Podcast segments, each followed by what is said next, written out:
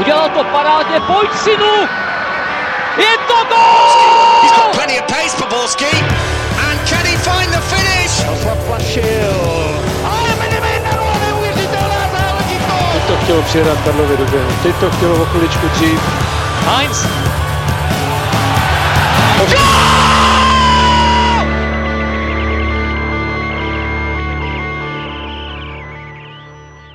Dobrý den, základní část první ligy je za námi, spousta povídání naopak před námi, takže vítejte u nového dílu Fotbal Focus podcastu. Kromě hodnocení jara se tentokrát podíváme na Adama Karabce a jeho vliv na pozici Gelora Kangy a nebo jmenování Radka Kováče na pozici hlavního kouče Opavy. A na to všechno dorazil bývalý novinář a nyní kouč, o něm se mluví jako o budoucím českém Fergasnovi, Tomáš Podvín. Ahoj. Ahoj. Tyhle úvody musí skončit. Se zápisky, za které by se nemuseli stydět ani ty největší trenérské legendy, je tu David Čermák z MF Dnes, ahoj. Ahoj. A nemůže chybět ani podcastový Johan Krajf, Pavel Jahoda. Ahoj. A od Řekl bych ti to holandsky, ale neumím. Musí zachroktat. A od mikrofonu zdraví tabákový Zdeněk Zeman, Ondřej Nováček. Začněme na Spartě, za kterou v týdnu poprvé v základu nastoupil teprve 16-letý Adam Karabec, který hrál jak proti Opavě, tak proti Slovácku. Tak jak se ti, Tomé, ty eh, Adamovi výkony líbily? Tak uh, s Opavou asi odehrál lepší zápas než na Slovácku, ale obecně musím říct, že z pohledu fanouška jsem z něj nadšený. Uh, jako takhle vtrhnout do ligy v 16 letech, to je jako velká paráda. Uh, že je v něm velký potenciál, to se tak nějak jako ví, vědělo, mluví se o něm, ale ale to, to jak si jakoby na tom hřišti počínal z individuálního hlediska, jo, tak to je za mě fakt jako obdivuhodný a, a budu ho moc rád sledovat, jak se bude dál vyvíjet. Hmm. Jako sledovat, já vždycky, nebo respektive já když jsem ho viděl a vzpomněl jsem si na sebe v 16 letech, jak člověk uvažoval, jak vlastně hrál a vlastně vnímal Nechci vidět, jak jsi uvažoval v 16 letech. a ne, Jak jsi viděl, jak jsi hrál? já už možná ne ani. tak najednou, a vidíš najednou kluka, který tam uh, při prvním doteku dá zadavku na svého uh, spoluhráče a úplně bez stresu, tak si na, říkám, wow, kam ta doba dospěla. Ale každopádně my se tady můžeme bavit o tom, jak je technicky skvěle na tom, jak má jako vizi, jak dokáže číst hru, jak dokáže vlastně číst, co budou dělat jeho spoluhráči, ale co zejména je pro mě úplně gro, tak je jeho hlava, jak mu je nastavený, protože v 16 být takhle sebevědomý a hrajete ne někde v příbrami, někde v Opavě, a hrajete prostě ve Spartě, která je navíc pod obrovským tlakem a stejně, jak to máš říkal, v Opavě předvedete takový výkon. Ano, je to pořád Opava, která byla v krizi, která vlastně po tomhle zápase skončil trenér Balcárek, čemu se dostaneme dneska, ale to, jak on si vlastně počínal v tom zápase suverénně a co si dovolil, což vlastně tam byly momenty, který vedl snad i k tomu druhému gólu, zejména, který si teďka uvědomím, tak to byl tak, ta jeho zasekávačka v takovou chvíli, řekl bych, že mnohem víc, nebo spoustu mnohem zkušenějších hráčů, kteří v lize mají odkopáno třeba i x desítek, dokonce bych řekl stovek zápasů, by si tohle v ten moment nedovolilo. Ale viděli jsme, že Adam Karabec, první zápas v základní sestavě dovolí si takový takovou fintičku na něm je fakt skutečně vidět, že ta hlava je extrémně silná. Když to spojíme tuhle extrémně silnou hlavu, která je podle mě světových kvalit, prostě takovouhle hlavu má mít hráč, který bude hrát jednou za ty nejlepší kluby světa s tou jeho fotbalovostí a tím obrovským talentem, tak uh, samozřejmě jsou to první zápasy, ale ta, ten potenciál je zřejmý, je obrovský a pokud půjde po té správné cestě, tak si myslím, že to může dotáhnout skutečně daleko. Jo, a já bych ještě řekl, a to platilo i u Adama Hloška, že co je pro mě ještě možná jako nejvíc jako obdivuhodný z toho všeho, že obstál i fyzicky. Mm. A to jakoby v tom jeho věku, on je samozřejmě vysoký, na druhou stranu není zase tolik subtilní jako, jako třeba Hložek, ale líbí se mi, že to není tak, že by si tam jako přišel hrát a strašně byl překvapený, že tam do něj někdo z Opavy ze Slovácka zajede, ale že s tím evidentně počítá, má tu hlavu, jak říká Pavel, nastavenou v tomhle směru dobře a ty souboje i dokáže, dokáže ustát. Já si pamatuju s Opavou, tam byla jedna situace, kdy Eh, on vlastně přijímal balón, v tu chvíli do něj vrazil obránce. Já myslím, že kdyby spadnul, tak se to asi písně jako faul a on to ustál a druhým dotekem dával vlastně jako takovou předfinální přihrávku. Takže tohle si myslím, že je velmi cený u takovýhle, hmm. u tako, takhle mladého hráče jako ta ladnost pohybu, to se jen tak nevidí. jako, jako přijde mi taková jako baletka fotbalová, jak je skutečně, řekl bych, že to z toho chodidla nedává na tu zem toho tolik, oproti třeba jiným hráčům, což si myslím, že může taky přispět.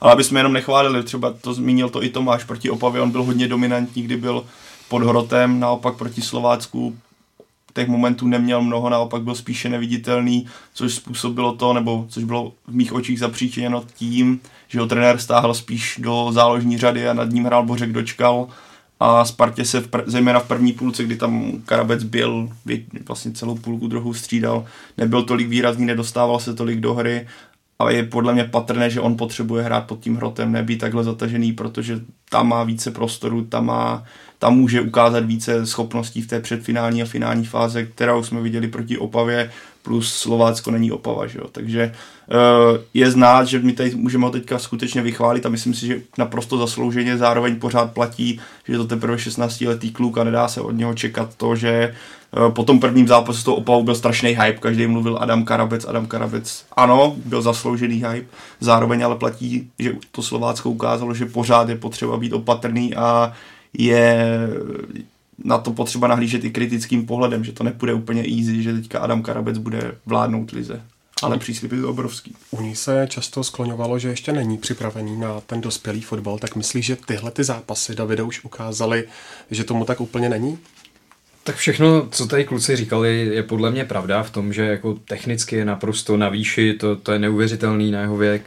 Eh, co se týče psychiky nebo mentálního nastavení, tak taky vypadá jako obrovsky silný, přijde mi, že je hodně sebevědomý, že si věří, ale já právě, co se jako týče té tý fyzické konstituce, jak jako mám trošku obavy. Neříkám jako, že je špatně, že už teď hraje, to určitě ne, ať se obouchá, to je jasný, ale spíš mám dojem, že takový hráči, jako je on, tak vlastně přitahujou, nebo, nebo takhle to řeknu, začnou časem ty soupeře štvát, že takový ty starší chlapy, prostě, kterým je 30, ty to jako rychle naštve, že si z nich 16 letý kluk tam jako bude Takový dělat Takový se dám přes párky. No, přesně tak, no. A jako mám trošku strach, když vidím třeba jeho nohy. Jsem viděl teď nějakou fotku, myslím z toho zápasu uh, s Opavou, jestli se nepletu, kde to bylo jako zahleděl jsem se prostě na ty jeho nohy a on má fakt strašně tenoučký nohy a mám opravdu strach, jako jestli uh, tohle dokáže všechno ustát, protože on samozřejmě bude na sobě pracovat, časem se trošku obalí těma svalama, ale je to pořád kluk, který mu je 16 let a jako věřím, že v té lize může narazit na někoho, kdo mu to bude chtít extrémně znepříjemnit, třeba i tím, že do něj fakt ošklivě zajede a, a může to být pro něj až fatální. No. Tak doufejme, že se nic takového nestane, protože talent je to obrovský, ukázal, ukázal to dostatečně teďka během těch dvou zápasů ale já se přiznám, že mám z tohle obavy trošku. Jako on je takový typ do španělské ligy, no prostě nebo do takových techničtějších soutěží, než je česká, kde, kde si myslím, že ten jeho talent by ještě vynikl o spoustu levelů víc, nebo v budoucnu. Ale jak říká David, no, tak vidíme, že třeba Adam Hložek taky dostával v zápasech x ran, nebo dostával, ale on je tím, jak má podle mě netradiční v tom věku, jakou má stavbu těla, tak to zvládá velice dobře a vidíme, že a skutečně tam byly občas do něho zájezdy, kdy si člověk řekne, tak tohle je jako na to, aby se nezvedl. Naopak mi přijde, že Adam Hložek je takový, že má respektem starším, že skoro nikdy se nehádá, že maximálně vidíme, že někomu řekne pi, ale i tak bych řekl, že vypadá takovýhle slov skutečně málo, protože má respekt ke starším, ale nikdy jsem mu neviděl, aby třeba se nějak dlouhodobě válel a dokonce přehrával, naopak to zvládá obstojně a tohle jako, ale zase to ukazuje ten rozdíl mezi oběma hráči, mezi Adamem Hloškem a Adamem Karabcem, kteří jsou oba obrovský, velcí super talenti na české poměry, ale každý z nich je v tomhle jiný. No. no taky třeba to, jak zahrál proti Opavě, nechci to jako vůbec nějak eh, snižovat, ale ta Opava ho vlastně neznala ještě. On byl jako fakt novej v té lize, nikdo nevěděl přesně, co v něm je, i když se říkalo, že je to obrovský talent, tak teprve to potřeboval ukázat a možná, že i díky tomu měl v tom prvním zápase tolik prostoru, že ti hráči ho neznali, nevěděli úplně, jak k němu přistupovat, říkali si, tak 16-letý kluk, jako přece si s ním tady poradíme. A vypadalo to, že byli až jako chvíle na bohorovný trošku v těch soubojích s ním, zatímco na Slovácku už mi to přišlo, že si ho přece jenom trošku víc hleděli, přistupovali k němu blíž a, a trošku víc mu to znepříjemnili, ale pořád to nebylo samozřejmě za hranou, bylo to jako všechno, bych řekl, v mezích, v mezích pravidel, nebyl tam na něj žádný extrémní zákrok, ale časem to může přijít, no, jako opravdu si myslím, že Sparta musí dohlížet na to, aby se pokusil to tělo hodně rychle spevnit, aby on, on nikdy nebude typ jako Lukáš Štětina a je to dobře, protože by tím přišel o všechny svoje, svoje přednosti, ale ne, to, to nebylo proti Lukáši Štětinovi, ale myslím tím, že hráč jako Adam Karabec, který prostě hraje na téhle pozici, tak potřebuje být rychlej, mrštnej, hbitej, technický a kdyby nabral obrovský množství svalů, tak, tak to bude kontraproduktivní, ale potřebuje prostě to tělo spevnit a, a trošku jako se obrnit vůči tomu, co určitě čeká. Hmm. To třeba je věc, kterou jsme vlastně ještě neviděli a neviděl jsem nikdy asi, nebo v zápasech eh, dorostu nebo bečka chlapů, jak reaguje, když třeba je okopávaný. Jestli ho to jako totálně rozhodí, což některé hráči dokáže vykolejit, anebo to v podstatě má takový ten flegma styl, že OK, okopávej mě, já ti to za chvilku předvedu. A to asi uvidíme, protože teď jsem si vzpomněl, jak, jsi teďka mluvil, jak jsem včera na Twitteru četl nějaký starý příběh asi, když Jose Mourinho trénoval Manchester United, tak uh, Andre uh, Herrera vlastně řekl mu, hele, Eden Hazarda budu hlídat úplně natěsno celý zápas, je mi to úplně jedno, jsem ready, klidně s ním půjdu do koupelny, prostě oběhám. A tohle, kdyby se Adam Karabec etabloval natolik v lize, že bude zářit, jak jsme viděli proti Opavě, kdy měl dost prostoru, a někdo na něj skutečně hrál osobku, což se na, tom, na té pozici podhrota nabízí a okopával by ho, běhal všude s ním, tak bych byl skutečně zvědavý, jak přesně jak říkal David, jestli by to fyzicky zvládl. Ale on má výhodu v tom, jak je rychlý, jak je technický, že ty první dva doteky dokáže udělat tak, že toho hráče se zbaví. Ale tohle nám odpoví až budoucnost, respektive další třeba zápasy, spíš asi další měsíce. No. Už tady bylo pár, řekněme, smutnějších případů, které mm, ten hype okolo nich trochu semlel, možná trochu víc. E, mm, nemyslíte si, že mm, ta chvála velká mm, může nějak na Adama Krabce dopadnout e, v negativním slova smyslu? Já ho neznám, no. Těžko říct, jak je třeba vedený od mala, jak je vychovávaný. Na druhou stranu já si myslím, že ta chvála, co na něj teď letí, je naprosto OK. Je to prostě, dá se říct, jakoby úkaz v 16 letech nastoupit také do České ligy ale zároveň každý soudnej musí hned jakoby druhým dechem dodat, je to prostě začátek. A to, co tady říkali kluci s tím, že na něj někdo začne hrát třeba trošku tvrději, začnou se ho víc všímat, tak já jako si neumím ani vlastně představit, že od teďka bude Adam Karabec jako všechno zvládat a bude z něj klíčový hráč Sparty. To prostě bude ještě nějakou dobu trvat, ale já myslím, že jakoby... Mm, i, i z pohledu Sparty, na kterou se prostě poslední roky zaslouženě valí primárně kritika, tak je zase na druhou stranu jako fair říct, hele, tady mají prostě dva e, jako top talenty, který nikdo jiný v lize nemá. Je to jejich prostě zlato a teď je na nich, jak se o to budou starat, no. A jako co se týče teda té tý, tý otázky, tak e, to, to ukážou podle mě až další sezony jestli si s tím popasuje, jestli mu to e, nějak stoupne do hlavy. Myslím si, že co je jeho výhoda, tak má opravdu hezký příklad v tom Adamovi Hloškovi, který už je v tom díl, který mu to evidentně do hlavy nestouplo a, a ten Adam Karabec e, si ho může vzít jako, jako dobrý příklad. Hmm. On plus na něj se ta chvála valí vlastně řekl dlouhodobě. On myslím, že od nějakých bude kolik 15, 14 let slýchal asi, jak je to obří super talent, takže já si myslím... A taky měl samozřejmě období tak. měsíc, dva, kdy mu to prostě tolik nešlo, spekulovalo se, jestli hraje na svém postu, nehraje na svém postu. Tak. Takže to je, to je normální no, hmm. v vývoji. Jako, prostě. Jako, kdyby to byl nějaký kluk, který ho teďka vytáhnou z dorostu a najednou vystřelí jméno a bude kolem něho obrovský právě hype, tak myslím, že spoustu lidí by to semlelo, ale Adam Karabec je myslím na tohle nějakým způsobem už vlastně zvyklý a ví, že to takhle bude, protože prostě mu to bylo takhle dáno a vrátíme se k tomu, co jsme říkali na, na začátek, na něm je skutečně znát, jak on má takovou tu správnou drzost, řekl bych i lehkou aroganci na tom hřišti, takže... To na aroganci Bacha, to je teďka poměrně velké téma v českém fotbale. tohle, to je, tohle je ale pozitivní arogance. Takže v tomhle směru si myslím, že on má prostě předpoklady pro to, aby tyhle situace zvládl, na kterých třeba dalších devět kluků z deseti skončí, tak on je prostě prototyp hráče, který to má hol tak nastavený jako geneticky a, a asi i dobrou výchovou, že tohle bude ty stresové situace, řekněme i nějaký ten hype musí zvládat v klidu. Já, jako co jsem slyšel, tak on spíš čím hraje proti lepší kvalitě, tím víc ho to nutí předvíc dobrý výkon, že on jako opravdu mentálně je nastavený, myslím si výborně, takže v tomhle bych ten problém vůbec nehledal. Tam si myslím, že on je schopný to ustát, co jsem tak slyšel, tak i od rodičů je dobře vedený, takže myslím si, že tam jsou všechny předpoklady. Myslím, že tam je faktor Pavla Pasky, který prostě ví, jak pracovat. Taky. Tak, že, protože ty oba kluci jsou pod ním, že jo? takže myslím, že i v jeho zájmu je, aby, aby bylo o ně dobře postaráno. Slyšíme i z nějakých rozhovorů, nevím, jestli to třeba měli Davidovi nebo kdo, eh, jak říkal, že mluví vlastně o nich se Spartou a chce, aby ti hráči se vlastně dostávali daleko větší prostor, tak vidíme, že on sám velice dobře ví, jak to vyp- jako v tom procesu dělání, dělání velkých hvězd světového fotbalu funguje. Sparta je třetí, eh, bude hrát ve skupině o titul, eh, čekají důležité zápasy. Myslíte si, že bude Adam Karabec eh, do konce sezóny výdán v základní sestavě stále? A co příští sezóna? Já si myslím, že do konce sezóny tam úplně stabilně asi nebude v té sestavě. Tím spíš, že teď vlastně Spartu fakt čekají, jak si řekl, obrovsky důležitý zápasy a pořád je to mladý kluk. Byť jsme se tady bavili o tom, že mentálně je tak nemá prostě zkušenosti s hraním pod takhle obrovským tlakem. To zase taky nevíme, jako co to s ním udělá.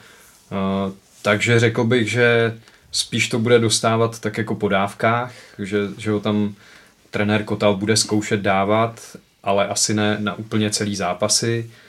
Typoval bych, že většinou ani ne od začátku, že spíš eh, bude naskakovat do hry, ale on ukázal, že tu hru jako umí ovlivnit i ve chvíli, kdy tam přijde z lavičky, což je taky u takhle mladého hráče docela dar, protože ne každý dokáže hned jako naskočit do toho tempa zápasu a on to dokáže. Vemte si, že v Karviní přišel na hřiště a dal vlastně gol asi já nevím, jak dlouho tam byl, minutu, ani ne možná. Třetí nejmladší střelec no, v historii no, ligy. No, ale hlavně, že to dal snad jako prvním, druhým dotekem s balonem, dal hned gol, takže on nepotřebuje dlouhý čas na to, aby si na tom hřišti zvykl.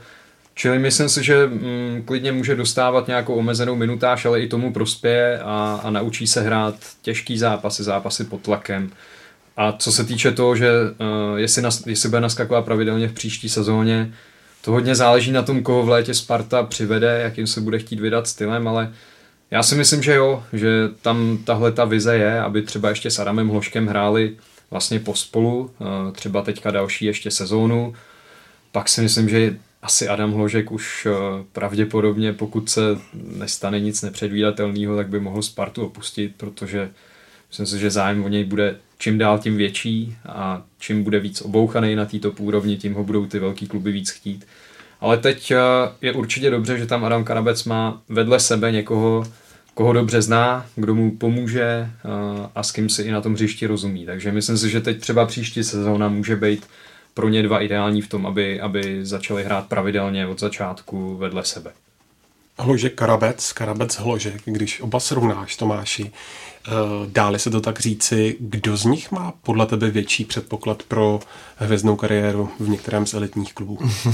tak teď z těch, z těch posledních ohlasů by se jako mohlo zdát, že Adam Karabec, že se bavíme, že možná technicky je na tom, nebo technicky je na tom asi ještě lépe, to, co si v těch zápasech jakoby dovolil individuálně, eh, se málo kdy vidí ale já bych v tomhle byl ještě hodně opatrný, protože zatímco, jak jsme se bavili, Adam Karabec do to, Karabec, pardon, do toho teďka vlítnul, neměl moc co jakoby ztratit, šel i relativně jakoby do manšaftu, který se těma výhrama dostal do určitý pohody, tak naproti tomu Adam Hložek je na té scéně delší dobu, dokázal v podstatě táhnout Spartu ve chvíli, kdy se jí nedařilo, což taky na to bych nezapomínal, to mu jakoby slouží, slouží ke cti.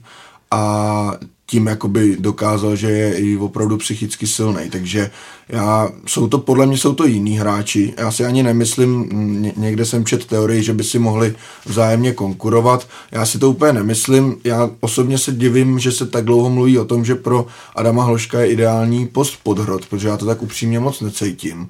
Já si myslím, že pro něj je buď to křídlo, kde se musí dostávat hodně do vápna, eh, teoreticky ten útočník, když tam to za stolik neodehrál, nebo si ho umím představit v systému, eh, co třeba dělá Diego Simeone, kdy tam má prostě Diego Kostu a k němu někoho typu Adama Hloška, jo, a opravdu to tam jako hrnou a to. Ale nemyslím si, že to je typ podhrota, který by tam měl rotovat třeba s Boskem Dočkalem nebo právě s Adamem Karabcem. Takže v tomhle si myslím, že oni si nekonkurují, že se naopak můžou spíš doplňovat.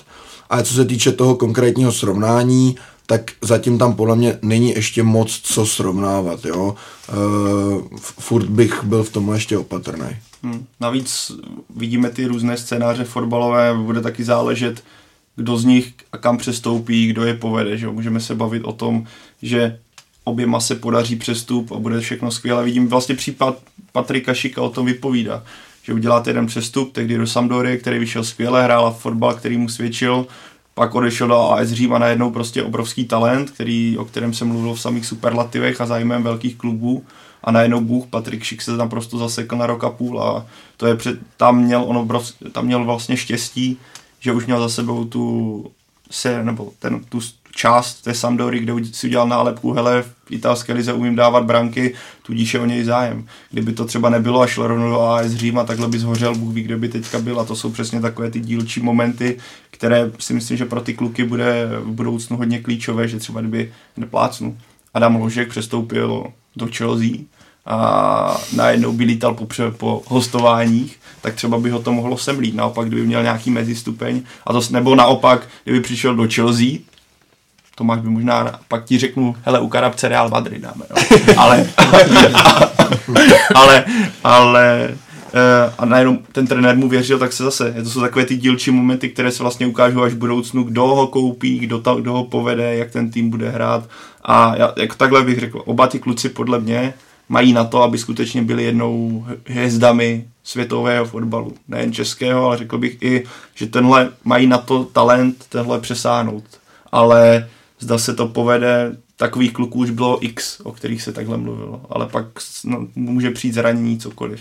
No a Karabec třeba bude v Realu Madrid. A Španělsko by mu se dělo. Ale ale bylo by to těžké. Vidíme Edegarda, že jo? Máme který... tam vysoký nároky. a tak mohl někde na lavičku. Ne? Ale ne, tak vidíš, eh, z Norska koupili takhle Edegarda, že jo, který taky měl mm zase přesně tohle, obrovský super talent a taky měl přechod, s tím přechodem velké problémy a teďka hostuje, ale teďka už to vypadá, že jo, konečně se chytl v Sociedadu a všechno nasvědčuje tomu, že ta kariéra se nastavila správně, mm. ale taky po tom přestupu, kdy byl v Realu Madrid, najednou se mluvilo, jak je protěžovaný, najednou ty výkony daleko zaostávaly za tím, co se čekalo, i ty přes, uh, prvotní zápasy z jeho strany nebylo ideální. A viděli jsme, to jsou takový ten moment, kdy se to najednou zasekne a říkáte si, hele, má ten hráč vlastně takový talent. A tohle vlastně se ukáže v budoucnu, kam ti kluci půjdou a jak na tom budou. Sparta má hromadu hm, velmi kvalitních odchovanců na různých hostováních. E, kromě toho už má pojištěného e, Matěje Polidara v příbrami, nebo mě napadá třeba Filip Souček, který dal v neděli gol Českým Budějovicím. E, myslíte si, že od té příští sezóny těch kluků budeme v sestavě Sparty výdat více? Jako, pro Spar- jako ono je to samozřejmě krásný, jo, jako škoda, že tady Karel, tady je to vždycky takový v tomhle opatrnější. Zdravíme ho, nemusím. Já to klidně vemu za ale, tak pak můžeš, ale Spar- jako teďka Sparta je v situaci samozřejmě, kdy nebojuje o titul, ale od příští sezóny Sparta zase bude chtít jít za tím titulem a nemůže si lajznout asi to, že najednou by postavila super mladou sestavu bez zkušených hráčů s tím, že hele, Ono je to jako krásný na pohled, když vidíte 16 letý kluka v základu, 17 letý kluka v základu, ale pořád si myslím, že jedna strana je dávat šanci mladým, ale musí to být nějak vyvážený tím, že vedle toho budete mít zkušený kluky, kteří už něco zažili a právě dokážou třeba těm méně zkušeným předávat uh, to, tu zkušenost té hře a, může, a musíte vytvořit nějaký určitý mix, takže jako pro mě, jako já jsem zastánce zabudovávání mladých a dávání šancí mladých i v situacích, které třeba k tomu úplně nevybízejí. Na druhou stranu si myslím, že pořád ten tým musí být nastavený správně a musí mít nějaký jako zdravý uvažování v tomhle, že nejde nahrnout, jak někdo to vidí, prostě všechny mladý, fortelný, plechatý a najednou ten tým postavit s průměrem, já nevím, 22, 23 let. Sparta pořád chce titul, bude chtít každou sezónu titul a tohle úplně si myslím, že by nefungovalo, nebo respektive mm, přišly by krize, které by ten tým zase semlely a vlastně by to mohlo těm mladým ublížit v ten moment. No, já souhlas, no. Já si myslím, že je hrozný rozdíl mít nějaký manšaft, nějakou kostru a do ní zasazovat hmm. mladý hráče. To samozřejmě chceme, eh, český kluby by to měli chtít, ale vidíme i třeba na příkladu Slávie, že udělat to jenom jako revoluci eh, za jednu, za jednu přípravu, nebo si říct přesně, hele, teď se nám prosadil Hložek, slibně vypadá Karabet, no tak to přece od příští sezony už ty starý vůbec nepotřebujeme. Mm. Tak to ne, takhle to nefunguje. A co si říkal, že mají jako Součka v Opavě, Polirara v příbrami, tak si i myslím, a podle mě je to jako správná cesta, že velký český kluby, eh, hlavně co se týče jakoby ekonomicky, tak eh, by měli jít touhle cestou. Mít těch mladíků hodně a jestli pak se prosadí jeden, dva, a odejdou za půl miliardy, jako třeba teďka Souček do Vezdemu, pokud se to teda do, dotáhne, tak to si myslím, že potom, jo, je to možná trošku krutý, ale ty čtyři, který se neprosadí a skončí pak třeba na hostováních nebo se vrátí do těch příbramí a do těch opav a takhle, tak pro tu Spartu teoreticky to je furt výhra. Jo, jako je naivní si myslet, že každý mladý, který září v jiných klubech, nebo je tam nadprůměrný, tak, eh, tak to dotáhne jakoby daleko a když se podaří jeden z pěti, jeden ze sedmi, tak je to prostě pro ten klub, eh, je to pro ten klub dobrý, no. Hmm. Přesně tak, no. Jako já, ono, i když se člověk vlastně podívá do zahraničí, tak nenajdete moc klubů, nebo teď mě nenapadá vůbec žádný, kde by to všechno jako stálo na mladých klucích, hmm. protože hmm.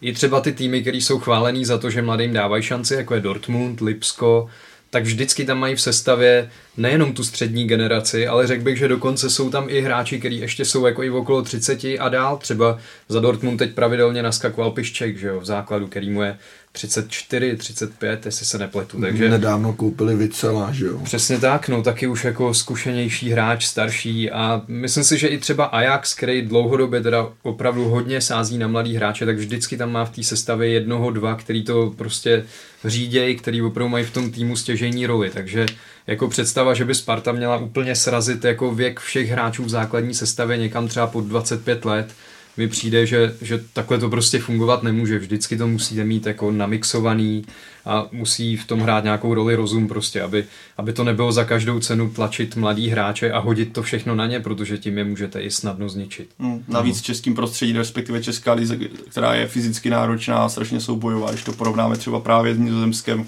kde ten fotbal je mnohem útočnější a techničtější. A tak vlastně ono tady tyhle příklady, co uvedl David, tak ono to je krásně vidět i na Bčku Sparty, že? kde by si člověk řekl, že můžou být samý mladí a vlastně nic se neděje a přesto tam má Sparta Lukáše Váchu, kapitána, který prostě tu kabinu řídí a usměrňuje. Podepsal novou smlouvu tak, a, a, je podle mě pro ten tým strašně důležitý, protože tam má slovo pomáhat trenérovi a těm klukům předává zkušenosti, že jo, z repre, z A týmu Sparty, z velkých zápasů, i když ty výkony třeba už nejsou takové, na co on byl zvyklý, tak pořád pro ten tým je strašně cený a vidíme obecně, že Sparta v tomhle je jedna z nejlepších týmů vlastně v Evropě, pokud se nepletu, eh, co se týče hráčů, kteří vlastně z nějakých dorostů přišli do profesionálního fotbalu a myslím, že když bychom projeli i Českou ligu, tak jako Sparta v tomhle má totální dominanci, co se týče kluků, kteří prošli tím letenským systémem. Takže tohle je jako obrovský pozitivum.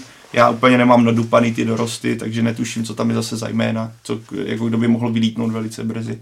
Ale myslím, že v tomhle je to skvěle nastavený a viděli jsme to i u Slávě, který, která si přivedla uh, Podhradskýho, jestli se nepletu to jméno z Žížkova. A, jo, jo, a Michal Švec ještě tak, myslím, že tam mm, taky je v mhm. Bčku. Že... Plz, Plzeň má zase Grajciara, že jo, který taky dřív ve Slávii mm. hrál. To, to jako je vidět, že tenhle tohle jsou takový ty důkazy, to se bavíme jenom o třetí lize, kde by skutečně to nevadilo. Ale hmm skutečně potřebujete ten jeden, dva, tři kusy úplně třeba veteránů a takhle to ideálně namixovat. Ale to, co jsi tam zmínil o Spartě, že vlastně vychovala pro ten dospělý fotbal hodně hráčů, to, to je pravda. Já jsem fakt ten žebříček, psal se o tom, no. že viděli jsme ho, že Sparta je tuším sedmá v Evropě, mm. jako tady v tomhle. A to je teda opravdu super výsledek, že vlastně poslala do toho dospělého hráč, do toho dospělého fotbalu víc hráčů než Barcelona, jako v tomhle tom, což mi připadá, že, že je skoro až neuvěřitelný. A samozřejmě bavíme se zase o jiný úrovni, nejsme ve Španělsku, není to španělská liga, kam, kde je mnohem těžší obstát, jako hrajou českou ligu ty kluci, ale stejně ten výsledek eh, je vynikající, takže jak tady Spartu pořád za něco tepem a prostě pořád jí kritizujeme často, nebo řekl bych, že v naprostý většině zaslouženě za to, jak uh, působí výkony Ačka, tak zase tohle je třeba ocenit, protože tím dělá službu pro celý český fotbal. Sparta má skvělou fotbalovou akademii, to se ocenit jistě musí. Každopádně, když to trochu otočím, zažíváme tady podle vás trochu změnu uh, v politice managementu Sparty v tom ohledu, že dříve uh, ti odchovanci Sparty nebyli v tom A týmu Sparty tolik vidět a uh, prošli si akademii, ale pak skončili v jiných týmech, kdežto teď se to mění? Hmm, jako zase to může být třeba tím, že teďka se jim tam narodila vlastně silná generace, která je tak dobrá, že ty kluci musí dostat šanci, že to prostě všichni vidějí, že oni do toho Ačka už patří. Ale těžko říct, tohle je fakt jako strašně složitá otázka a nevím, jestli tady teďka dokážeme rozklíčovat úplně dokonale, ale jako z mýho pohledu fakt eh, to může být tím, že ten talent Adama Hloška nebo Adama Karabce je tak strašně viditelný od malička. Oni tolik vyčnívali, že prostě se dlouhodobě mluvilo o tom, že rostou pro Ačko Sparty, že by tam měli dostat šanci, až když to případně nevyjde, tak jít někam na hostování. Zatímco v těch předchozích letech mám dojem, že těch talentů tam až tolik jako nebylo. Že, že to byli třeba kluci, kteří taky vynikali, ale možná u nich byl třeba vidět nějaký limit pro ten úplně top fotbal. Teď mě napadá třeba Matěj Půlkrab, který dával opravdu strašně moc gólů, taky dostal svoji šanci několikrát v Ačku Sparty, ale vidíte, že má třeba nějaký limit oproti Hloškovi nebo Karabcovi v tom, že třeba není tak rychlej. Není to úplně ten typ jako do moderního fotbalu. On působí trošku jako Horst Siegel, takový prostě, že najde si, nebo David Lafata, najde si prostě místo ve vápně, zakončí, dává spoustu gólů, ale ten dnešní fotbal se jako ubírá podle mě ještě trošku jiným směrem. Jako, takže si myslím, že zrovna tyhle kluci, kterým teď dorostli, tak odpovídají tomu, kam se ubírá ten světový fotbal. Že oni vlastně splňují všechny nároky toho, jak vlastně by měli vypadat moderní fotbalisti. Takže z tohohle pohledu Sparta asi usoudila, že je dobrý jim dát šanci a že můžou obstát mm. i na té úplně nejvyšší úrovni. Mm. A já si myslím, ono te, uvidíme, jestli je to změna politiky, to teprve uvidíme, ale myslím si, že uh, Adam Hložek mohl být i takovým jako mementem pro Spartu, uh, protože já vím, že a, jako obecně v České ale u Sparty obzvlášť se furt jako opakovalo, jako dobrý, ale Sparta to je prostě něco jiného, to je jako tlak, že jo, a ta 17 letý kluk si s tím nemůže poradit, jako to jako není hra, pardon, to není hráč pro Spartu, jako jsem teďka nedávno na Twitteru někomu psal, jako kdo je teda vlastně hráč pro Spartu, jo, ale, ale ne, protože opravdu, jako máme strašně moc příkladů z poslední doby, kdy hráč se někde prosadí, někde dominuje, ale ve Spartě jakoby vyhoří, jo. A, a u těch mladých to bylo jakoby tuplem, že jo, jako přece když to nezvlád tenhle, který jsme koupili za velký peníze, tak to přece nemůže zvládnout mladý kluk. A Ložek ukázal, že když je opravdu někdo jako velmi talentovaný a má to v hlavě srovnaný, tak to zvládnout může. Takže může to být klidně, klidně takový jako trošku odrazový můstek pro tu Spartu v tom, že, že jako vidí, že, že ta cesta jako může fungovat na druhou stranu furt platí to, o čem jsme se tady bavili před chvílí, že je naivní si myslet, že takových bude tahat Sparta každý rok dva, tři, to určitě ne. Jsou to výjimeční talenti. A, a jestli to je opravdu jako změna politiky v tom, že, že teď začne Sparta víc využívat ten Strahov, tak to teprve uvidíme. No. Hmm. Ale jako já si myslím, že jistým způsobem by se dalo říct, že tam řekl bych změna myšlení a jde k tomu asi bych, když tak se nad tím přemýšlel, co kluci povídali, tak bych našel takový dva body a tím prvním je Patrik Šik, odchod Patrika Šika, kterého si Sparta nechala vlastně utíct za prostě nechala si utíct obrovský talent. Vím, že tehdy se mluvilo o tom, že on by teoreticky ve Spartě zůstal a dostal tam nějakou jako nabídku, která nebyla přijatelná pro něj. A to a s tímhle ohledem si myslím, že Sparta si tehdy musela říct, hele, tohle prostě byla chyba. A druhá je doba Stramačionyho, tedy velká jako internacionalizace týmu, kdy se moc nepočítalo s tím, že by se tam odchovanci dostávali a nepovedlo se to. Takže to byly takové jako podle mě dvě rány přes prsty jistým způsobem, kdy si skutečně podle mě ti na vrchu mohli říct, hele, přeci jenom měli bychom přistupovat k tomu jinak, ale zároveň, jak říkají kluci, to se teprve uvidí a za, podle mě by bylo i špatný, takový to nucený, Helen, budeme tam rvát kluky ze Strahova za každou cenu.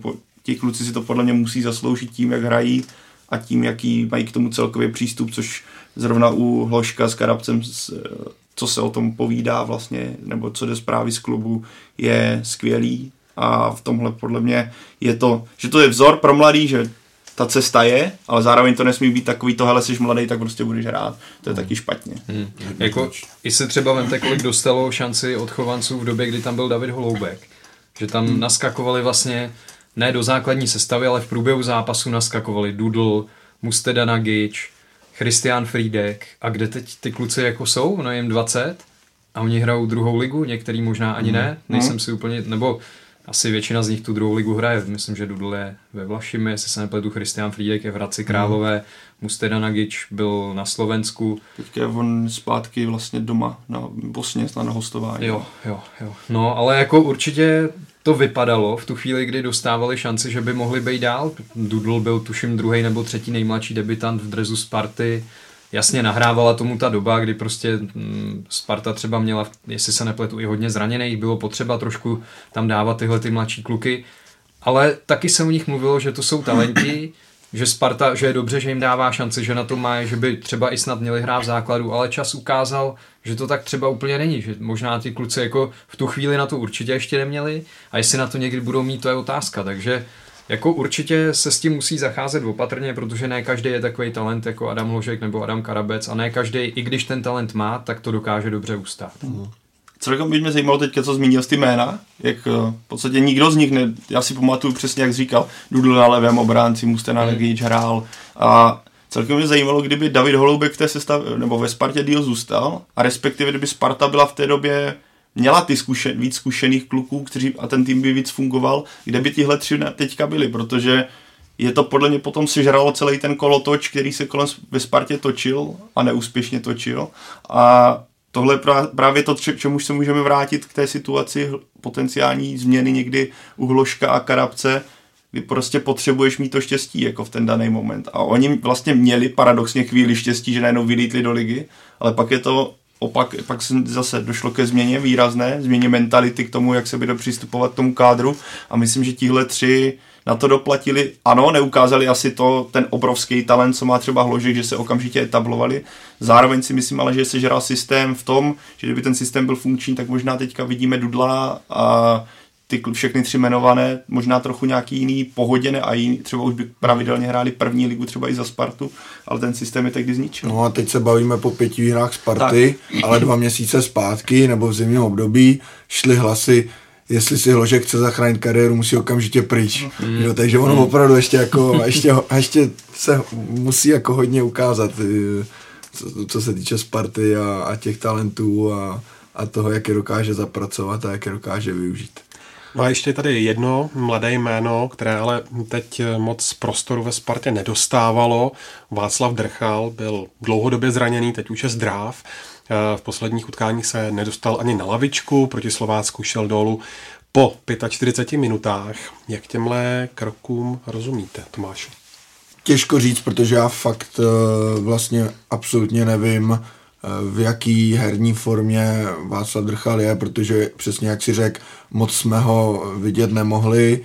Uh, nevím teďka žádný, možná si David bude vědět víc, nevím nějaký jako zákusní info, jak s ním jsou třeba spokojení trenéři na tréninkách, uh, vím, že o něm vždycky šlo, že je to jako pracant, že nic nevypouští, ale jako fakt se to hrozně těžko hodnotí ve chvíli, kdy ho vlastně nevidíme vůbec na hřišti, to je pro každého hráče těžký a, a nedá se ani úplně počítat s tím, jako teď nastoupil na Slovácku, uh, jako ano, vsadil jsem si, že dá gol, kurz byl pěkný, ale... taky jsem udělal, taky jsem udělal fantazie. Bylo tam 4,5. Takže to jako mi přišlo, že, že jako je zajímavý, ale zároveň nedalo se čekat, že jako okamžitě to jako on bude rozhodovat, nebo že bude klíčovou postavou, protože je to bez té herní praxe, to prostě nic nenahradí, to žádný trénink nenahradí a, a pokud uh, by to tak mělo být i v další sezóně, tak si opravdu myslím, že by pro něj bylo lepší, aby šel třeba někam hostovat, kde tu herní praxi dostane. Hmm.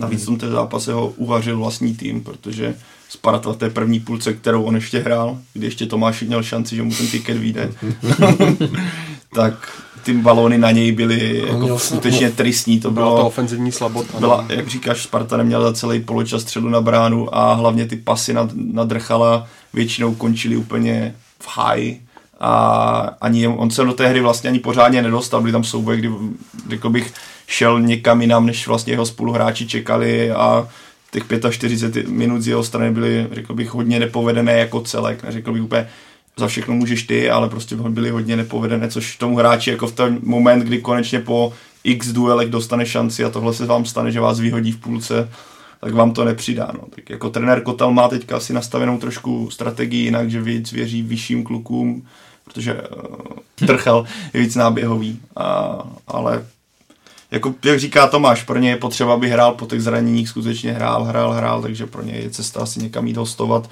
podobně jako to má třeba Lukáš Juliš nebo Matěj Plukrab teďka. Jako ono to vypadalo hrozně necitlivě včera, že ho vystřídal už v tom poločase, po tom, co vlastně dostane první šanci po dlouhým zranění. On navíc měl mm, ty zranění dvě krátce po sobě, takže on fakt jako si toho prošel strašně moc. A stejný.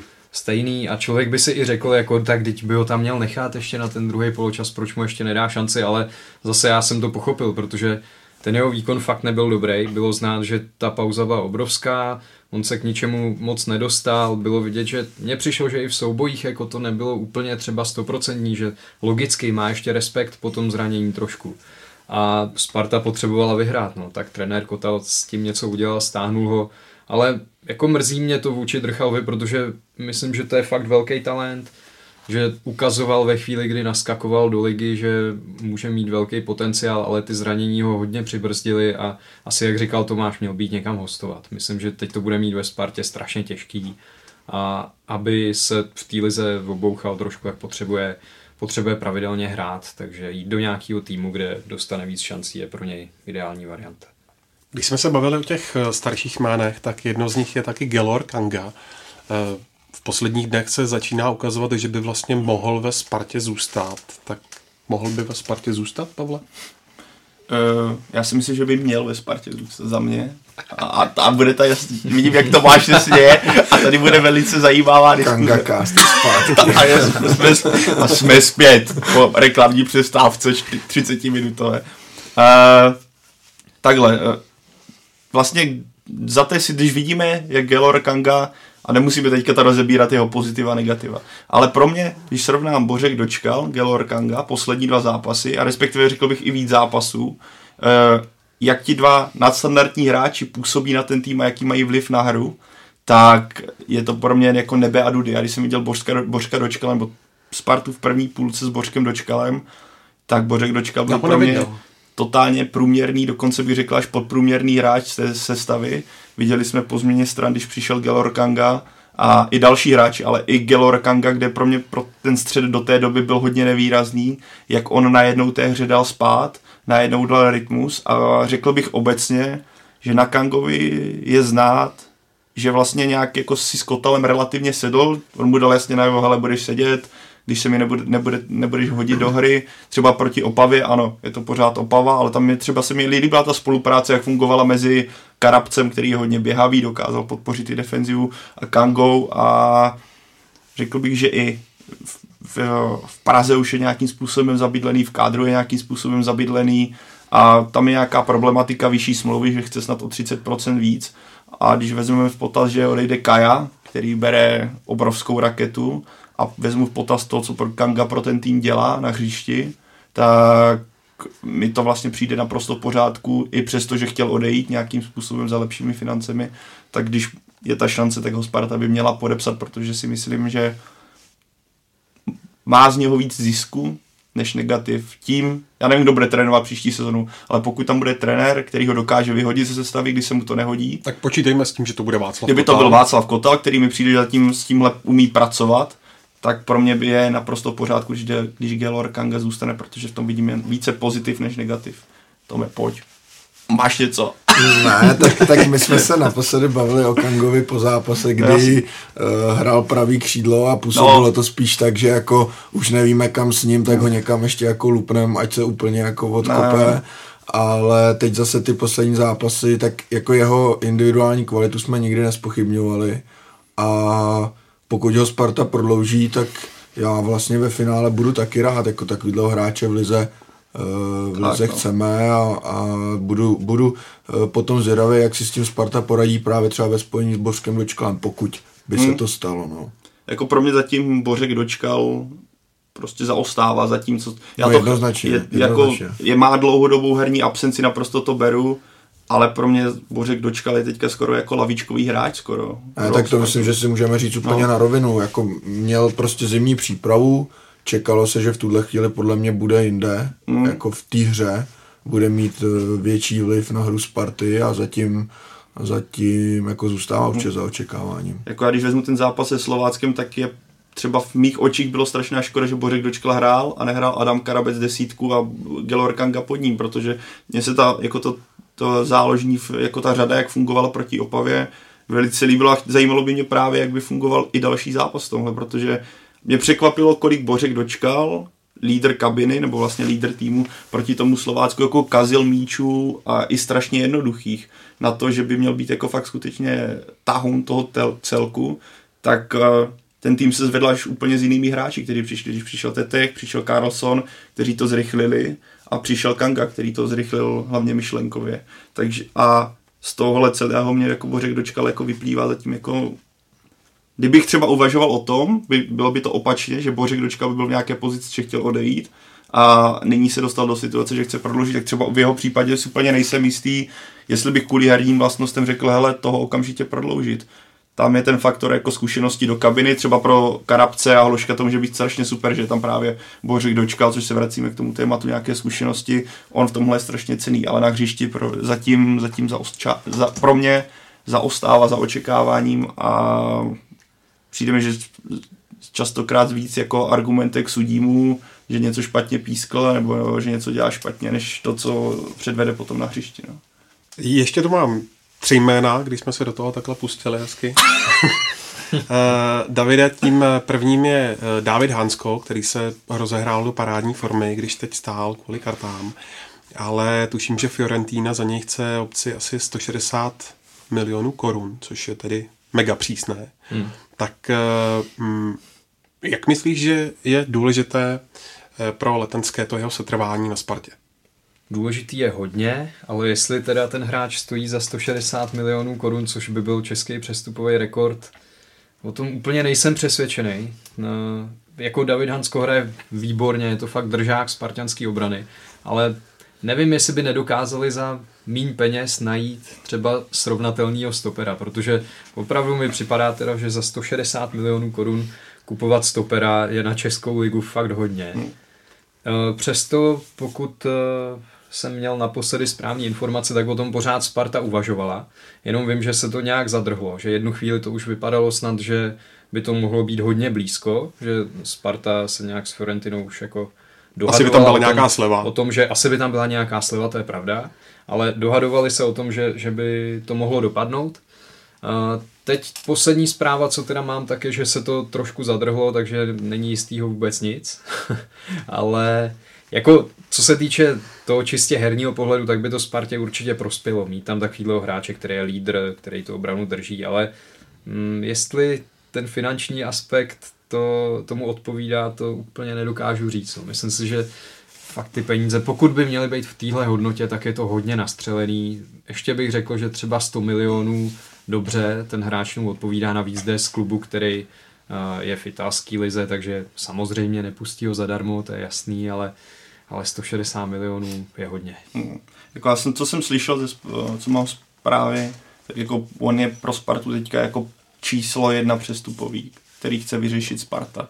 Ale bude to otázka, kolik za něj bude Fiorentina chtít a jestli do toho nestoupí někdo jiný, kdo tam prostě v Fiorentině dá na stůl jako balík a nazdar. Jako David Hansko je pro mě prototyp moderního stopera a pokud ho Sparta koupí za větší částku, tak si myslím, že pokud bude pokračovat v těch výkonech, tak na něm vydělá to, jak herně, tak myslím, že třeba za sezónu, za, za dvě prostě i finančně, protože on, když se rozjede, tak má potenciál skutečně dosáhnout velkých, jako velkých týmů. Ale musí ta částka nákupní být uh, rozumná. Pro ně, vlastně pro Spartu by bylo taky skvělé, kdyby se postoupil do evropských pohárů, ať už uh, právě třeba z Hanskova, pohledu, kdyby ho koupili, aby na ně vydělali, tak i z toho, co jsme, můžeme se trošku vrátit, jsem si uvědomil, že to nezaznělo případě Adama Karabce a Adama Hloška. Pro, by jako pro ně oba i pro Spartu bylo strašně důležité, aby příští sezóně se dostalo do poháru, aby ti dva za prvé bylo víc zápasů pro Spartu a ti dva najednou čuchli k tomu evropskému fotbalu, zejména pro Adama Hloška, který jako teďka začíná hrát ligu, už má kolik 50 zápasů, co ale nemá vůbec evropské srovnání, zatím si neskusil, jaký je to hrát uh, proti týmům s jin, třeba jiným systémem hrají, jinou soutěž, jiný technický uh, typy. A tohle pro mě je strašně důležité, aby se stalo co nejdřív ze strany letenských.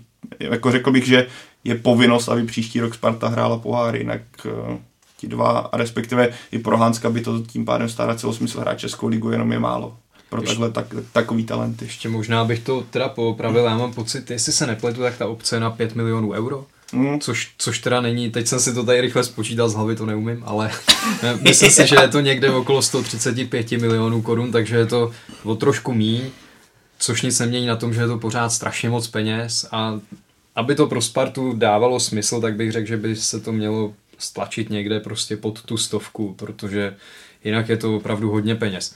Ale ještě jsem si vzpomněl, eh, že mi psal asi dva dny zpátky řecký novinář, eh, jestli nevím právě, jak se tady ta kauza vyvíjí, protože Ohanská eh, má prý velký zájem AEK Atény a chtějí jednat s Fiorentinou, takže se zajímalo o to, jestli má obci ve smlouvě a myslím si, že tenhle zájem z Řecka, pak jsem si to někde i hledal a, a našel jsem jako z více zdrojů, že by to tak mělo být, teda, že se o tom opravdu mluví, takže zájemců je tam víc o něj určitě.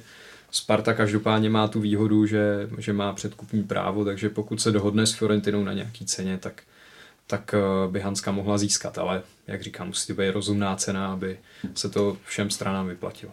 A pak jsou tady ještě eh, dva fotbalisté, podle informací hm, deníku Sport, eh, by tím prvním, okolo kterého krouží Sparta, měl být David Pavelka z Turecka a tím druhým pak případný návrat na letnou v podobě Ladislava Krejčího, který má v Boloni naprosto tristní herní vytížení. Tak jak eh, vy sami eh, byste tyhle akvizice chápali? Krejčí si myslím, že pro Spartu by byl asi cena, cený zisk. Oni ho přeučili na, na, na beka v Itálii.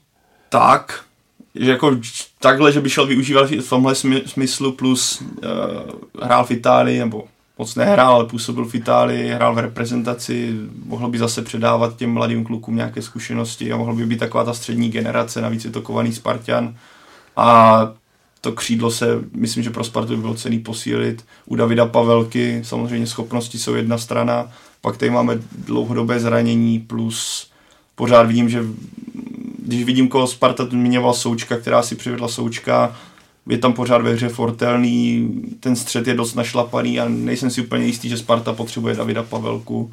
Myšlenost toho, když se podívám, kdo tam všechno je. Takže já osobně bych třeba volil jenom Ladislava Krejčího a ne Davida Pavelku. A není to nic proti Davidu Pavelkovi, ale prostě mi přijde, že Sparta ho tolik nepotřebuje na tu pozici, respektive by na to mohli dojet jiní hráči, kteří si myslím, že by mají před sebou jako světlou budoucnost. No a oba dva jsou to kvalitní hráči, a, ale je to zase taková ta cesta velká neznámá. Jo, uh, Láďa Krejčí, že jo, teď hmm. prostě strašně jako dlouho vlastně nehraje. Uh, David Pavelka z Turecka, přesně jak říkal Pavel, na pozici, kde hráčů má Sparta relativně dost, přijdou nějaký nový, nevím, no, já bych k tomu byl jako skeptický z pohledu jako Sparty. Hmm. Já taky, no. A hlavně teda mám dojem, že Láďa Krejčí pro mě to prostě není levý obránce. Jako já ho na téhle pozici nevidím. A zase mi to přijde, že Sparta se jako pouští do něčeho, co by nemusela. Jako proč přeučovat hmm. hráče, který je prostě levý křídlo od malička, hraje tam celou kariéru vlastně, tak proč jako s ním počítat na levý obránce? Já vím, že to v Boloni párkrát hrál, ale není to hotový levý back a už je mu 28 let, nebo 27, nechci se plíst, je to 9-2.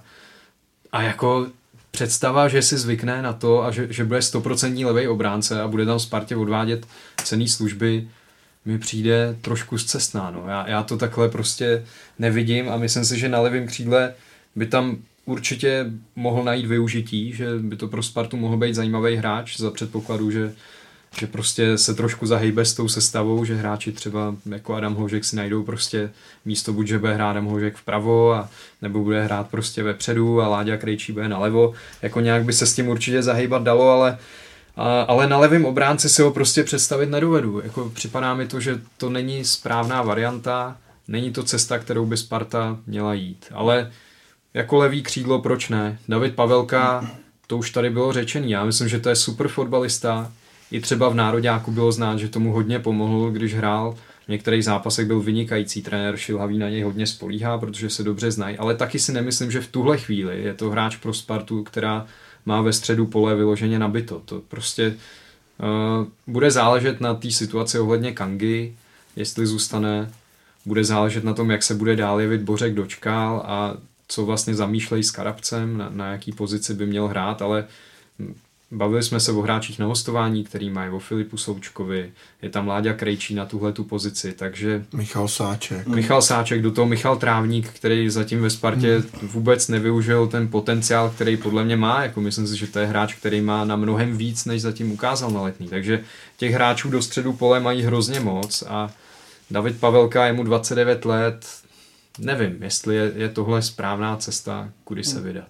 Pro mě plus, já, já bych čekal, že třeba Láďa Krejčí ještě půjde zkusit zahraničí, ne, ne, nevrátí se hned do Česka, protože když to vezmeme, on odešel do Sparty do Boloni a je to velké zklamání, ale pořád věk má na to, aby se někde ještě prosadil, takže přišlo by mi to jako takový ten klasický český scénář, který už jsme zažili několikrát, Česko, zahraničí, zklamání, tak okamžitě zase domů a... Což ale třeba v případě Josefa Hušbauera vyšlo. V případě Josefa Hušbauera vyšlo, máš pravdu, ale pak je otázka, jako z českého pohledu to vyšlo, ale z nějaké jako mm, zahraniční kariéry to úplně asi nebylo tak, jak eh, se předpokládalo. Já si myslím, že Ladislav Krejčí pořád nějakým tím typem hráče, který by se mohl prosadit v zahraničí je.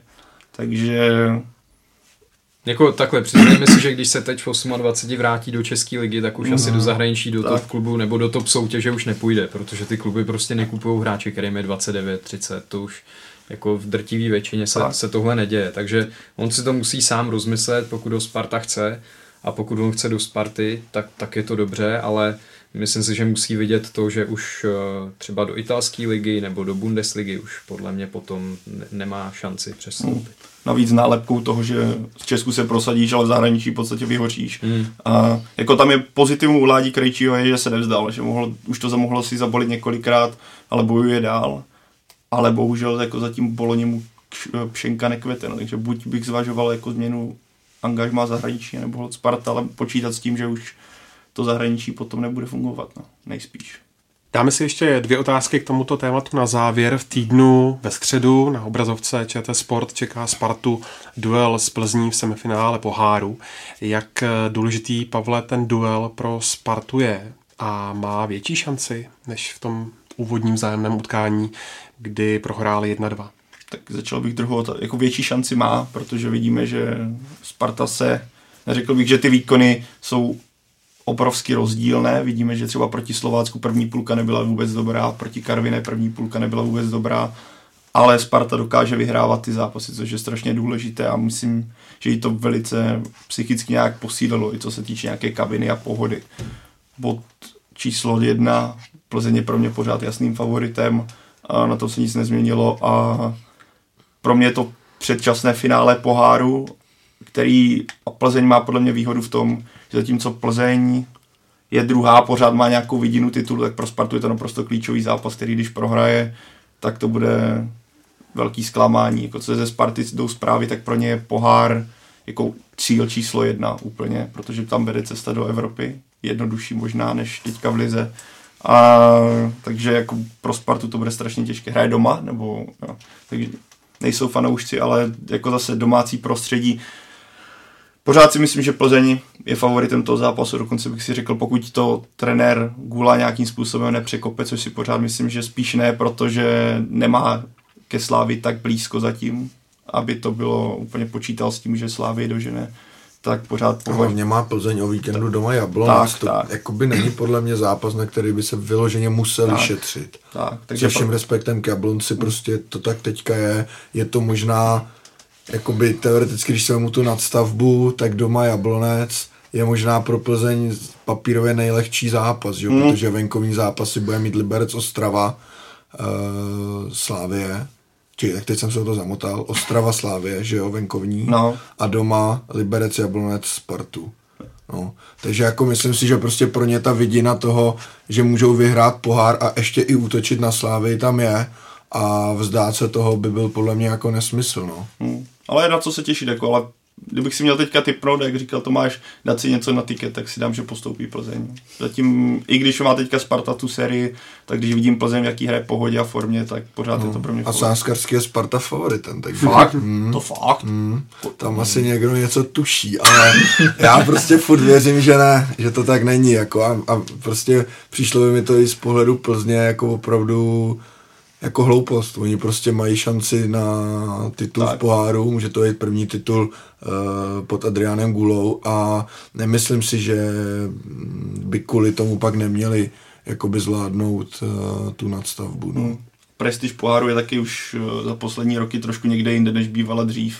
Takže jako zahodit pohárem, protože máš nejistý vlastně boj o titul. Kdyby třeba mělo na Slávy Plzeň současnosti bod 2, tak ještě si řeknou, OK, ten pohár, ta liga je skutečně blízko, takže jako OK, ale pořád je tam ta díra 6 bodů. Je, že? že? Ono, no, no. Takže jako mm, pořád je k poháru mnohem blíž než k ligovému A, titulu. a samozřejmě, pokud pošetří dva, tři hráče, OK, proto má Plzeň široký kádr, že jo. To nemusí být žádný vlastně jako oslabení ve finále. Ale pokud by měla tu sestavu celou překopat a dát opravdu klíčovým hráčům třeba úplně volno, tak to by mě jako z pohledu fotbalového fanouška zklamalo hodně. Já bych dokonce řekl, že jsme viděli teďka na v Olomouci, že Aleš Čermák nehrál vlastně mm. základu. Mm. že tohle byl signál toho, že Plzeň bude v plné síle, nebo respektive téměř v plné síle, že neposadíte Aleše Čermáka teďka o víkendu, neposadíte ho přece i ve středu, aby měl takhle dlouhý verní výpadek. Takže já čekám, jako, že Plzeň do toho půjde v plné, Sparta taky v plné, protože pro ně je to úplně zápas číslo jedna. A to uvidíme, no, ale jako kdybych si měl typnout, tak to bude Plzeň, kdo půjde dál. No.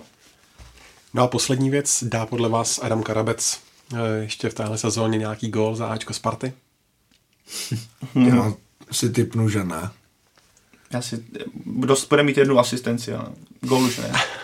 Zase řekni minuta, zápas.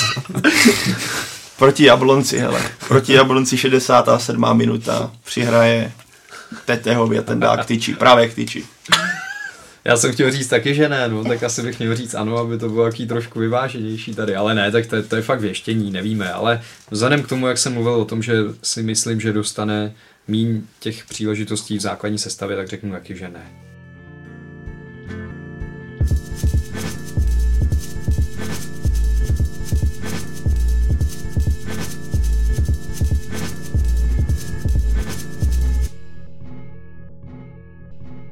No a živo bylo v Opavě, která před závěrečným kolem základní části odvolala trenéra Jiřího Balcárka a nově tým vede jako hlavní kouč Radoslav Kováč, který hned při premiéře na lavice zaznamenal výhru.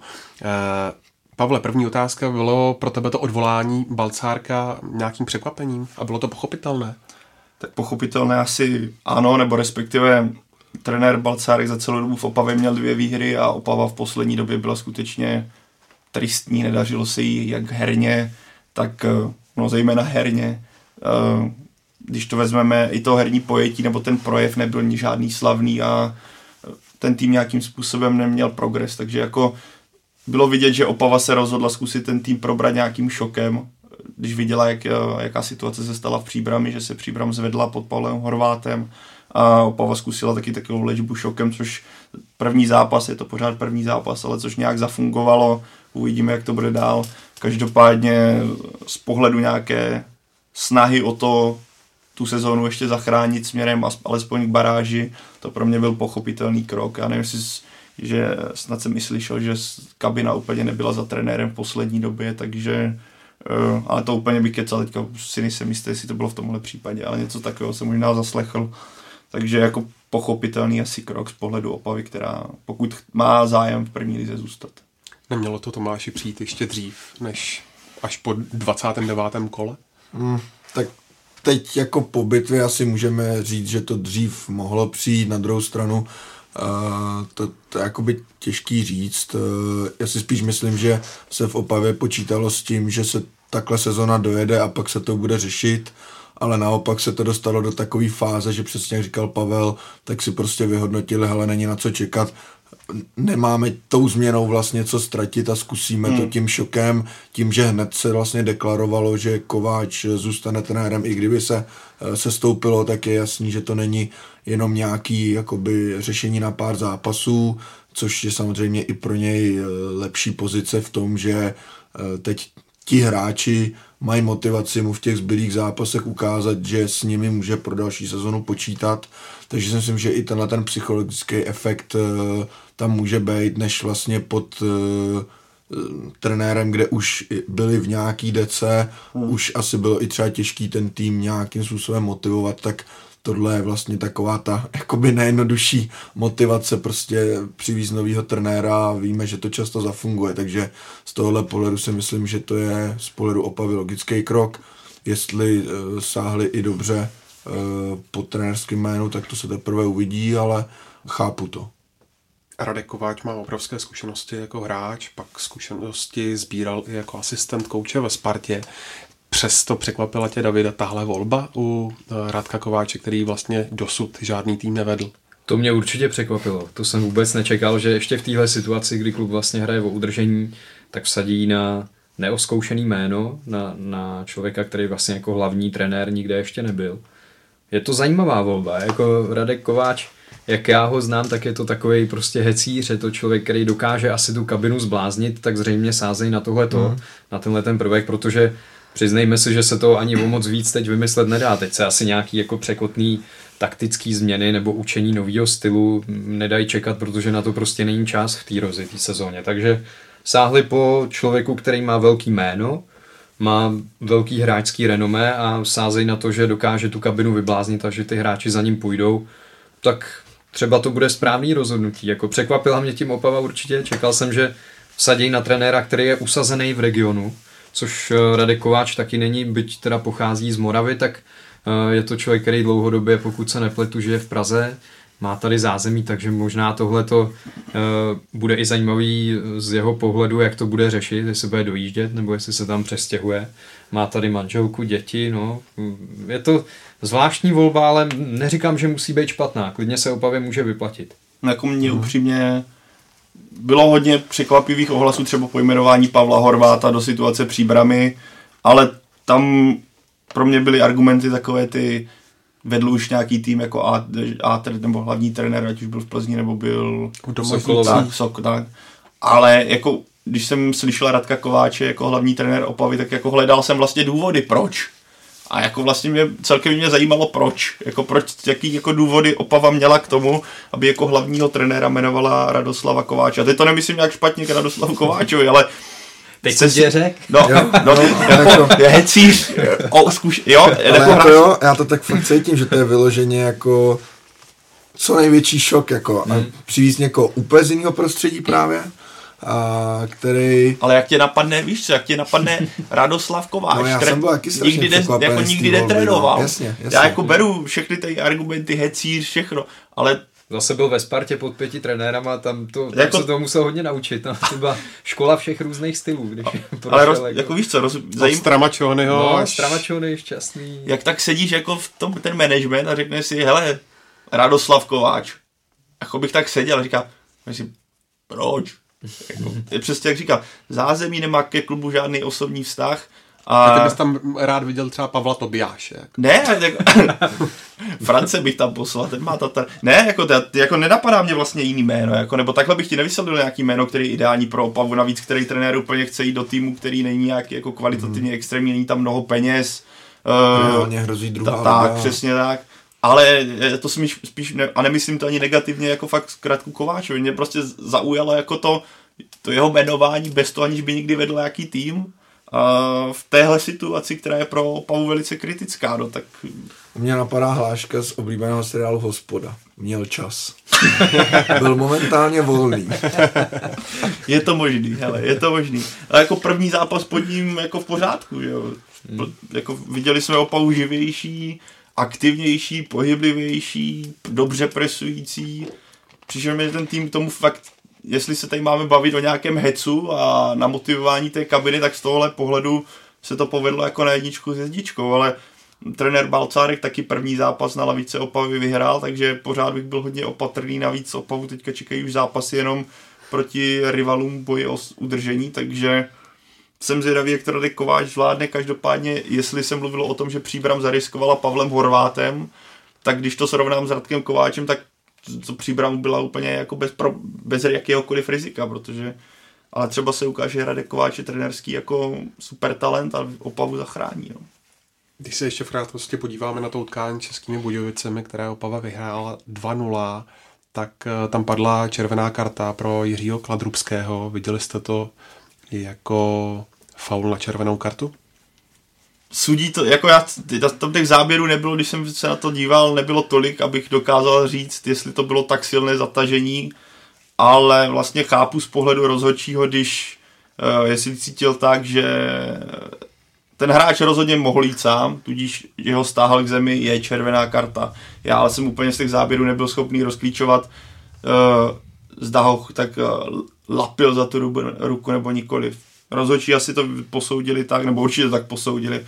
A jako takhle, asi, asi jsem si neřekl v ten moment, když jsem to viděl, neřekl jsem si, hele, to je absurdní. Jako, vypadalo to, že tam tu ruku prostě měl pod tou rukou a stáhlo, takže za těchto podmínek asi červená. No. Otázka na všechny, jako vždy. Zvedne podleváč Radoslav Kováč. Podleváč. Podleváč Radoslav Kováč. Ale zarýmoval pěkně, kamarád. Slam poetry. Opavu. Co znamená zvedne? Že ji zachrání? Tak řekněme. Tak já myslím, že se Opava v Lize zachrání. Já si to myslím taky. Možná až v baráži, tak. ale teda pravděpodobně až v baráži, hmm. protože ne, nečekám, že by vyskočili až tak vysoko, ale, ale udržej se. Já jsem tak na hraně. Já, když řekli dva ano, tak já řeknu, že ne. Já si myslím, že Opava půjde 16 a dolů. V kolikátý minutě? to řekneš kolikátým kole spíš, ne? Ne, Opava má, je super, že dokázala teďka vyhrát, protože bude mít příbram doma. Nevýhoda pro Opavu je, že to nebude mít plný stadion na to, která, což by byla obrovská výhoda pro, pro ten klub, protože ten skutečně fanoušci mu dělají část výkonu a na tohle si myslím, že Opava teďka v současnosti trpí, ale... Tak zase část fanoušků už tam bude. Část, jo, ale jako... Se při stadionu Opavy jako hmm. není jako když budou 4000 v Edenu, Je vlastně jo? pravda, že teďka už budeš moc mít těch dva půltáců jestli, jestli se nepletu výhledově, tak jo, jako tohle, tohle se, jako takhle, dal bych, abych nebyl furt ano, tak bych dal 55%, bude 16. Ať jsem trochu mimo, pak budu bytej, až bude nějaká 14.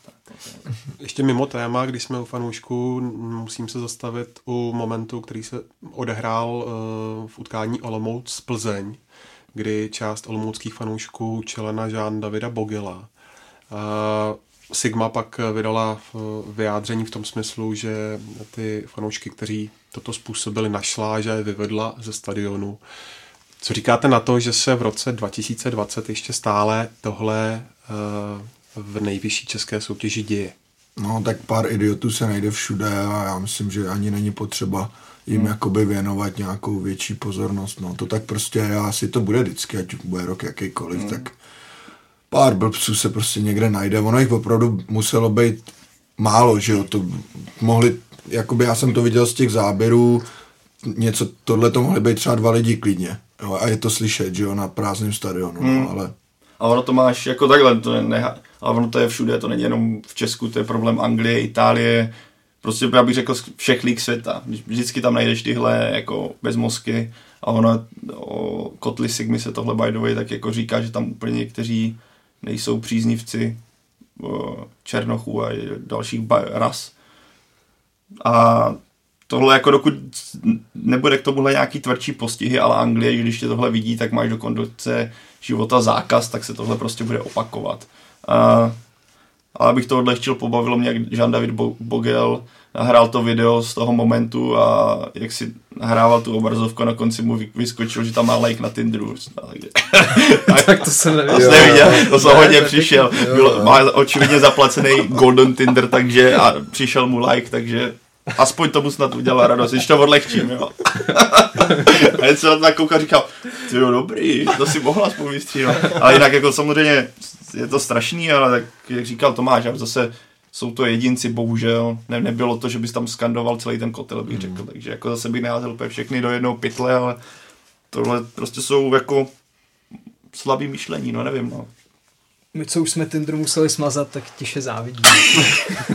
David by chtěl taky like, když tak mu pošlete Já aspoň. už, už nemůžu. No. Musíš pod jiným jménem se pojmenovat třeba Tomáš. Zkusím.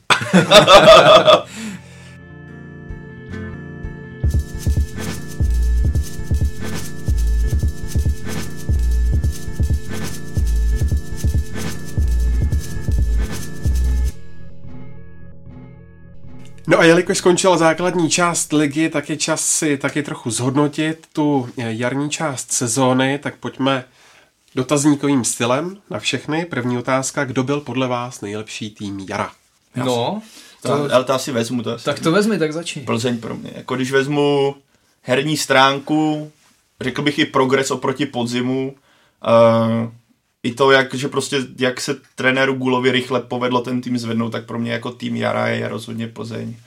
Uh, i, i, když odečtu ten zápas, který se nepovedl třeba na Slávy, nebyl tak dominantní, jak se čekalo, nebo uh, neviděli jsme Plzeň tak skvělou, jak si někteří mysleli, tak pro mě jako rozhodně Plzeň. Jo, já taky dávám Plzeň už jenom z pohledu 10 zápasů, 9 výher, 1 remíza. Ne vždy to byla suverénní jízda, vzpomínám třeba zápas v Jablonci, kdy Jablonec opravdu spálil spoustu tutovek, už si zmínil zápas na Slávě, kde asi Slávě měla vyhrát, ale mm, ten progres tam byl velký, většinou hrála Plzeň hezký fotbal a, a ty výsledky mluví asi za vše. Ty to máš pak otázku největší překvapení ještě. Ano, je to tak? je, je, je, tak nebo dobrý, je. tak řeknu taky Plzeň. to. Nej- nejlepší tým taky Plzeň. No a rovnou můžeme jít na největší překvapení. Jo, tak to, tam musím říct Bohemku, protože teda takhle, překvapení. Já, jestli si to pamatujete, když jsme tady měli typovat před startem jara, kdo se posune A takhle? do, do hry o Evropu, tak jsem tam říkal Bohemku a všichni fakt, jo, se zbláznil. No a David si pamatuje. Pro mě to překvapení není, ale ne, jako tohle, až, že- že hráli až takhle, to pro mě teda překvapení je, to jsem fakt nečekal a překvapilo mě, jak trenér Klusáček to dokázal zvednout. I mě překvapily výkony některých hráčů v čele třeba s Matěm Pulkrabem, kde jsem si říkal, že bude potřebovat čas a on to tam začal sypat. Takže překvapení asi jasně Bohemka. Hmm, jednoznačně Bohemka. A jenom bych ještě zmínil jeden tým, a oni to teď trošku podělali v těch posledních třech kolech, ale jako ocenil bych Liberec a trenéra Hovtycha, protože prostě tým, který tradičně přichází o nejlepší hráče, v zimě vám na poslední chvíli vemou nejlepšího střelce Musu a stejně zase jsou ve hře o třetí místo, jsou tam vepředu, jako nikdo se na zápas s nima vlastně netěší, tak to je pro mě vlastně jak jako Mm. takový dlouhodobý překvapení, jak to vlastně Liberec dlouhodobě zvládá. Ale to myslím, že jako no, k tomu není co potřeba dodávat. Přesně to, co kluci říkali. Je tam pro vás nějaký hráč, kterému byste dali ocenění jako nejlepší hráč eh, jara? To je celkem, já jsem, jsme se o tom bavili s Tomášem už před podcastem, že tam není takový ten jasný hráč, který by, nebo nepřišel mě na první dobrou hráč, který by tě vystřelil hnedka, by si řekl, jo, ten válel jako blázen. Takže já to nechám Tomášovi, protože bych mu vyžral to jméno, co si plánuje říct. No je to tak, tak já jenom navážu, ale kdybych měl teda říct jedno jméno, tak řeknu Jean-David Bogel a to mm, jednak z pohledu toho, že hrál opravdu dobře, dal, dal góly, pomohl tím Plzni, k tomu ještě jako opravdu eh, mě překvapil tím, eh, jak jakoby na tom hřišti působí, že to není jenom hráč do vápna, ale že se umí zapojit i do těch kombinací, i to dokáže odmakat a je tam veliký kontrast oproti tomu na podzim odehraných 44 minut, v zimě na odchodu, nakonec zůstal a najednou jako klíčový hráč a střelec Plzně. Takže kdybych měl říct jedno jméno, tak řeknu Jean Davida Bogela a možná ještě jako čistě statisticky by určitě zasloužil zmínit uh, Ondřej Kolář vzhledem k počtu těch nul, protože to je opravdu obdivuhodný. Uh, a samozřejmě je to vizitka celý obrany a celý defenzivní práce Slávy, ale 10 inkasovaných gólů za 30 kol a uh, x velký počet nul, tak to je taky na klobouk. Hmm. Pak jsou takový ti hráči, což třeba Matěj Plukrab, který začal hrát skvěle, že v Bohemce. Jsou takový ti kluci, kteří by se jako dali vyzdvihnout, ale mm, těžko pak jako, když, když vezmeme zpátky třeba rok nebo podzim, po podzimu by se to podle mě hledalo s nás, než je v současnosti, protože třeba Gelor Kanga, který měl rozjetý jako na, na střelecký rekord, nebo ne na střelecký rekord, ale měl na skvělý čísla v tomhle směru, tak taky, že párkrát se dělal na lavičce, některé zápasy mu nepovedly, takže Třeba by se dal zmínit i Aleš Čermák, že jo, který přes, zase ten spíš ke kontrastu toho, jak se mu dařilo, ne, respektive nedařilo pod Pavlem Vrbou na podzim a jak najednou ožil, dokáže dávat góly, je strašně důležitý pro tu hru a rotaci zálohy v Plzni. To jako je to potřeba vázat ten tým, kterým se daří a to je to, co jsme zmínili. No. Jako v Plzni by se dal říct skoro každý, no. No, ale já jsem chtěl říct taky to Ondru Koláře, protože to je jako 20 0 nebo 21 už vlastně. Mm, 21, 21 0, to, to je neuvěřitelný, to je neskutečný výkon, nevím kolik jich má za jaro přesně, ale, ale měl tam i zápasy, kdy Slávy podržel, kdy na něj to šlo třeba málo a on mm. prostě se vším si poradil, takže klobouk dolů. Mm, jako ono je Ondra Kolář, respektive ta razítko jako hráče jara pro mě je takový, jako že by dostal tu ocenění, ale v rámci celé obrany, protože Slávě dostat 10 gólů za celou sezonu, to je jako naprostý bizár v pozitivním slova smyslu. Jako z 30 zápasů dostanete 10 gólů, e, to už je velký počin a myslím, že právě velká část jde za Ondřejem Kolářem, nejenom třeba kvůli zákrokům, ale tomu, jak tu defenzivu jako diriguje a tím, jak pracuje nohami, díky tomu Slávě často může hrát rychleji a může hrát ten fotbal, co chce hrát, takže kluci se o to můžou nějak podělit, o tu podcastovou cenu jarní sezóny. Největší zklamání jara? Tak pro mě je to Olomouc. Asi ve finále Olomouc, jako adeptů by tam bylo víc, včetně třeba uh, Teplic, který si teď teda hodně pomohli tou výhrou nad, nad příbramí, ale uh, když mám vybrat jeden tým, tak řeknu Olomouc a to z pohledu toho, že uh, nelíbí se mi ten jejich fotbal, jak, jak jakoby hmm. hrajou. Uh, není to ani tak, že by to měli jako podpořený výsledkama, takže nakonec skončili že jo, ve, spodní, ve spodní skupině a ještě tam mám dva faktory. Jeden, to je teda spíš ještě podzimní, ale furt tak nějak jako Olomouc, uh, furt tam nějak mám jako v hlavě to fiasko ohledně Václava Pilaře, to jako prostě podle mě do týmového sportu nepatří. A teď naopak nejčerstvější věc a to je včerejší uh, sestava proti Plzni, což je pro mě prostě zklamání, kdy deklarujete, že se chcete do poslední chvíle rvát o šanci uh, na vlastně poháry přes ligu, na prostřední skupinu a, a pak to vlastně jakoby, jakoby zahodíte, jasně, jo, jako prohrál se 1-0, nikdo jim to asi nebude vyloženě vyčítat, ale já v tom prostě vidím to, že to vlastně vzdali ten boj a to pro mě jako není sympatický. Hmm, Olomouc se nabízí. Já jsem chtěl říct ty Teplice, ale včera si to opravdu trošku vylepšili. No. Ale já furt v Teplicích nějak moc, moc nechápu vlastně, s jakýma cílema tam ten fotbal hmm. dělají, no, jaký mají ambice, o co jim jde, jestli jim stačí hrát někde prostě, dejme tomu horším průměru ligy. To, to jsou pro mě takové nečitelné ambice a je to tým, který dlouhodobě mě jako moc nebaví tím, jak hraje, tím, jak se prezentuje. Uh, včera to byla výjimka asi. Mm a já bych se neopakoval a jak jsi říkal David, že z podcastu říkal, že Bohemka vylítne, tak já jsem tehdy říkal, že tenhle tým půjde dolů a bude velice mm, rád, když, tak je Pamatuju to Boleslav, Boleslav, která se jako mm. se stala úplně děsivým týmem, jako nechci tam, ne, tohle zní možná silně to slovo, ale jo, šla extrémně dolů a ta hřišti není výrazná, nějak jako teďka ten tým není zajímavý a z toho, na co jsme byli zvyklí, alespoň držet se nahoře, tak teďka Boleslav je pro mě jako v tomhle velký špatný. A jako ono se to, říkám, dalo se to čekat po těch velkých odchodech, ale ty, ten výprask eh, poraďmiský splták a ten herní projev je prostě tristní a já jsem zvědavý. A jako- vlastně jako... prohrála i s Olomoucí. Že? Tak, jo. No, takže já se jako na Boleslav jsem třeba zvědavý, teďka nečekám vůbec, že zvládne ten první, nebo respektive čekám, že skončí hnedka v tom prvním dvoju utkání té skupiny o Evropskou ligu, té prostřední. A jsem zvědavý, co bude v příští sezóně, protože Boleslav potřebuje silně posílit, jinak eh, ten, a, a což vlastně nebude vůbec pro Boleslav easy, vzhledem k tomu, že uh, koronavirové jako problematika, Škodovka vlastně teďka neměla, musela jako, že jo, zastavit výrobu, hmm. takže tohle si myslím, že ovlivní finanční stránku Boleslavy, takže jako na Boles, Boleslavy vlastně vůbec nezávidím to řešení, jako ať už dojezd téhle sezony, tak už ani a příští. Mistrem po základní části se stala Slávia, do první šestky se dostala ještě druhá Plzeň, třetí Sparta, čtvrtý Jablonec, pátý Liberec a šestá Ostrava. Je to stejné složení jako loni, jenom Liberec a Baník si místa prohodili.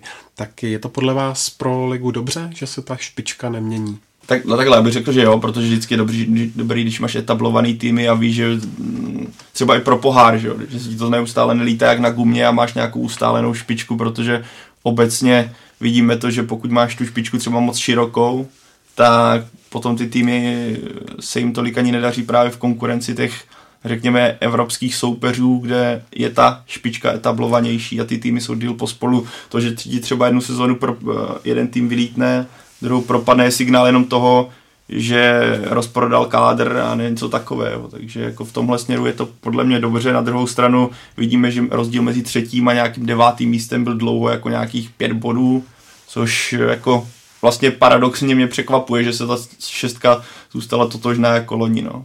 A vlastně na jedno zklamání jsem vlastně, teď jsem si vzpomněl, čekal jsem víc od Budějovic. Jako po tom podzimu, tak vlastně se tak nějak zadrhli a už to nebylo vůbec ono ani co se herní stránky týče. Teď jsem si vzpomněl u té šestky, že jsem vlastně čekal, že Budějovice se tam možná vecpou. Ale byl to nováček. No. Uh, myslíte, že se to ještě nějak bude měnit, to pořadí po nadstavbě? Měnit, uh, nevím, já bych řekl, že bude velký boj o to třetí místo. Mm. To, že se tam teďka Sparta dostala, tak to, to pro ní je určitě cíl.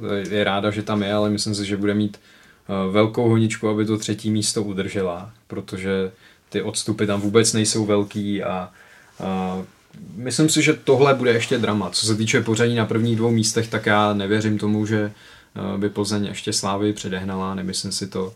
Řekl bych, že tam už to takhle zůstane, ale o třetí místo bude určitě rvačka.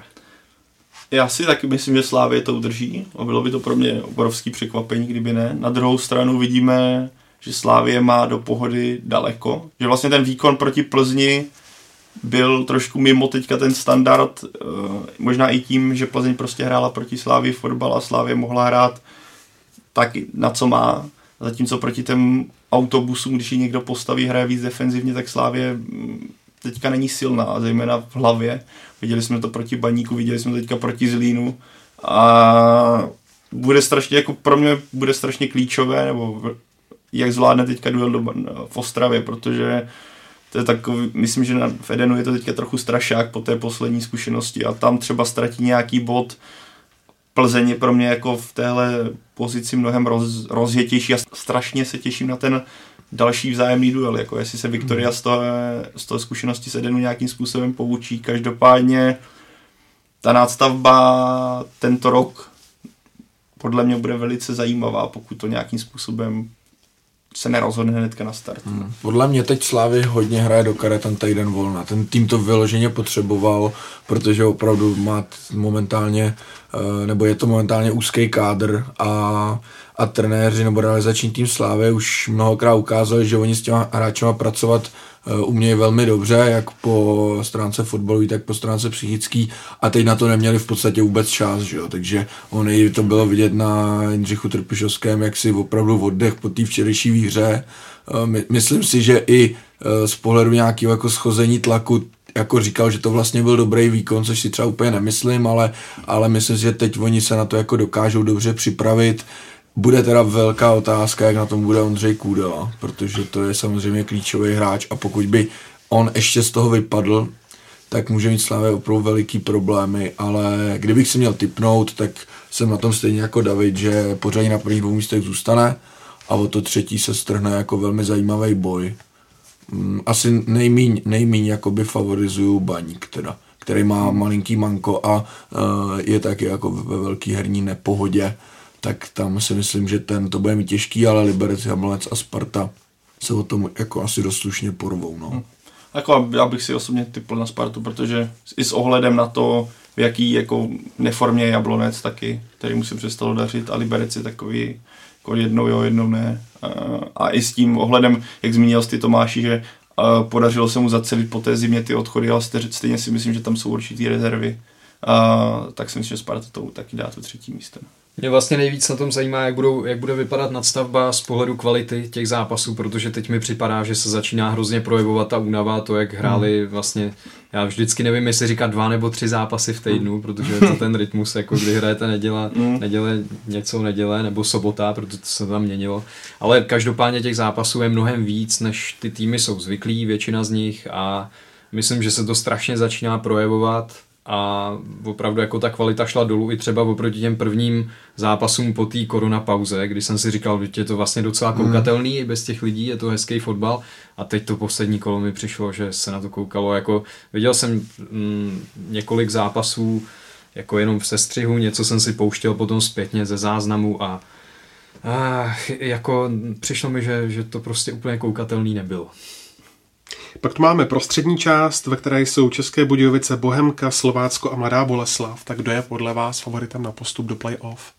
Ve finále, nebo dá se říct finále, tady, no, v finále téhle části bude, budou Budějovice a pak si úplně nejsem jistý. Bohemka je rozjetá, ale jako Slovácko je takový pro mě jako nevyspytatelný tým, který dokáže... Dokáže překvapit. Tak, takže jako myslím, že to bude duel jako ne, takhle bych to řekl, z té čtveřice nemám žádného favorita. Typl bych, jako může to, bol, mám favorita, který nepostoupí, což je Boleslav.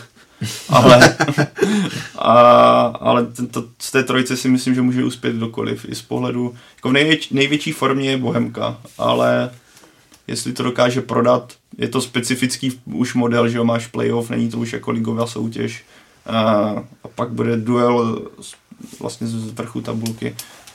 Já bych favorizoval vítěze duelu Bohemka Slovácko. Hmm. Já řeknu rovnou Slovácko, si myslím. Hmm. Ty očekal jsem od tebe Bohem? Hmm, to už je. už, už překvapili tím, že postoupili takhle do, do té prostřední skupiny, tak už to necháme. no a poslední věc, o záchranu budou hrát Olomouc, Teplice, Zlín, Karvina, Opava a Příbrám. Tak kdo podle vás půjde dolů a kdo si zahraje baráž? No tak přece jenom, i když to pod Pavlem Horvátem vypadalo na určité z mrtvých stání, tak je pro mě pořád uh, v útovkách favoritem na ten přímý sestup Příbram. S tím, že myslím si, že Opava se tomu vyhne jako maximálně těsně, takže z toho mi vychází baráž. No a pak to asi bude dost, uh, do, dost duel mezi Zlínem a Karvinou, protože Teplice, pokud se nepletu, tam mají čtyřbodový náskok na Zlín. No nepletu se, protože jsem se podíval do mobilu. Ale, to asi nevypadalo. Ale takže, takže to si myslím, že přece jenom už nějaký jako polštář, takže si myslím, že to bude boj o tu další baráž Karviná Zlín, ale každopádně Uh, jak se občas snažím sledovat i trošku druhou ligu, tak pořád jak Karviná Zlín, tak i ta Opava, pokud by tam měla zapadnout do té baráže, tak stejně pro mě budou favoriti na udržení se v té hmm. soutěži. Tak no, jako jak jsem, jak jsem říkal, šel jsem proti klukům Opava, tam prostě padle, jeden z nich padne, tam jako ten rozdíly budou skutečně malé. Hmm. Pak čekám, že možná do, že do té baráže by možná bych čekal víc zlý než Karvinou. Ale jak říkal Tomáš, no, to, když se podíváme dolů do druhé ligy, tak buď bude vyhra, zatím má naběhnuto na, na přímý postup Pardubice, ale i když to kdybych vzal Pardubice, Brno, teďka je tam a vezmu dál hlava Žižkov, Dukla, Hradec, ať už by se toto na tu pozici baráže dostal dokoliv, tak jako skutečně si myslím, že ligáči tenhle rok budou skutečně velcí favoriti. A jelikož ani Brno, co jsem teďka viděl brněnské derby na vlastní oči, tak ten tým není dostatečně silný na to. Možná jako náhoda je blbec, ale jako každopádně, kdyby, i kdyby Brno postoupil, tak musí dělat velké změny jako v sestavě, protože ten tým určitě není prvoligový.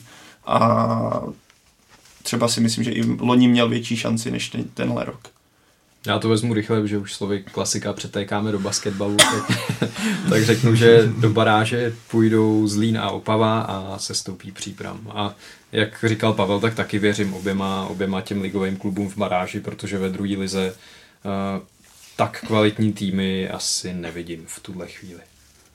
Tak jo, tak to je z dnešního Football Focus podcastu všechno. Davide, Tomáši a Pavle, moc krát díky za vaše komentáře, glosy a postřehy. Díky Taky za pozvání. Děkuji, Mondřej. A díky taky vám, že nás posloucháte. S dalším dílem tu budeme opět příští týden. Nezapomeňte, že nás najdete na webech fotbalfocus.cz, čtsport.cz a všechny díly Fotbal Focus podcastu jsou taky na Spotify, Soundcloudu, v iTunes a na YouTube. Tak se mějte hezky.